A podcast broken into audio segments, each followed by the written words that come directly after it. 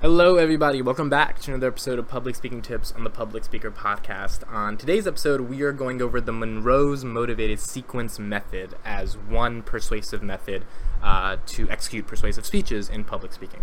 Uh, this method is actually pretty old. I forgot what year it came from, but I believe it's from the 1940s or 50s, and um, someone created it a long time ago. I'm sure their name was Monroe. Um, and they were probably motivated to create a sequence that persuades people. And it works, and it's a really good method because it uh, stood the test of time. So I thought this method was super cool. Hopefully, you get some valuable information into this podcast. You can go check out the YouTube video that is um, complimentary as well with this method on my YouTube channel. So, thank you guys for listening, and let's get into Monroe's motivated sequence. So, what is the Monroe's motivated sequence? So, this was created in 1949, which I didn't even know that. And it is, it is described as an organizational pattern that attempts to convince the audience to respond to a need that is delineated in this speech. And there's five separate steps that characterize the motivated sequence organization type. So we're gonna go through these five steps, and what I want you to take away from this is that use you can use these five steps to create your own type of speech. And when you're trying to create your own type of speech, that doesn't mean you have to exactly put it the way it's structured, but you should use this as a guide or as a template, maybe even a paradigm to be able to assess how you would structure your speech in a better way given this specific method. So the first step is called the attention step, and the attention step is described as getting the audience's attention as well as describing your goals and previewing the speech. So this is actually quite interesting because we did a series on this channel called How to Hook Your Audience in the Beginning of a Public Speech. Uh, shameless plug. I'm going to put that in the description. Check it out.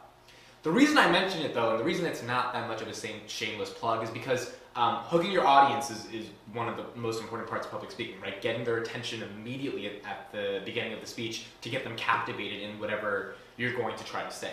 So the attention step makes sense for this type of motivated sequence. Given it's from 1949, someone probably thought when they were creating this, like, yeah, we should probably get their attention first. The second part is the need step. So this is described as the need step should provide a description of the problem as well as the consequences that may result if the problem goes unresolved. In this step, the speaker should alert audience members to their role in mitigating the issue. So this is where you sort of describe what the problem is that you are trying to solve and what the audience's role is in attachment to this problem. And this is where we get to some of the more psychological persuasive elements. Uh, if your role as an audience member is intrinsically attached with something you can do or something you're complicit in, etc., to the problem that the speaker is trying to resolve, whether that's a large scale problem, a societal problem, or an individual problem, then there is more of a more of a way for you not only to be attentive, attentive to the speech, uh, but also for you to be persuaded and care if you know that individually you are culpable in whatever the speaker is trying to say you're culpable in. The third is the satisfaction step. So the satisfaction step is used to outline your problems to the uh, outline your solutions to the problems you have previously outlined as well as deal with any objections that may arise. So this is where you want to say, look, I got your attention. Here's the problem. Now here are the solutions. And bring up counter arguments and deconstruct those counter arguments in a way that allows you to deal with those uh, problems. Uh, we also did a series on how to construct an argument. That is also another Sameness plug, but again, it's not Sameness because all of these series are interconnected with each other. So if you want to know how to bring up counter objections and deconstruct them, then it would be important to know how to construct an argument in the first place. So watch that series. The fourth step is the visualization step. In the visualization step, audience members are asked to visualize what will happen if your solutions are implemented and what will happen if they do not come to fruition.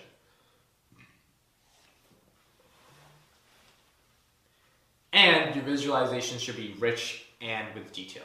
So the visualization step is pretty important. You're essentially trying to get an audience to then conceptualize what it means for them to implement your solution. So if you're trying to help the environment and you're saying you guys should just recycle more, then you get put the audience in the feet of what you're trying to get them to visualize and say you should recycle more. What does it look like if you bought a recycling bin and what happiness would arise, what uh, legal problems would arise in terms of in terms of the in terms of the government and garbage trucks picking up your recycling, what maybe tax benefits you get, all these different things you can talk about as long as you get them to visualize what you care about.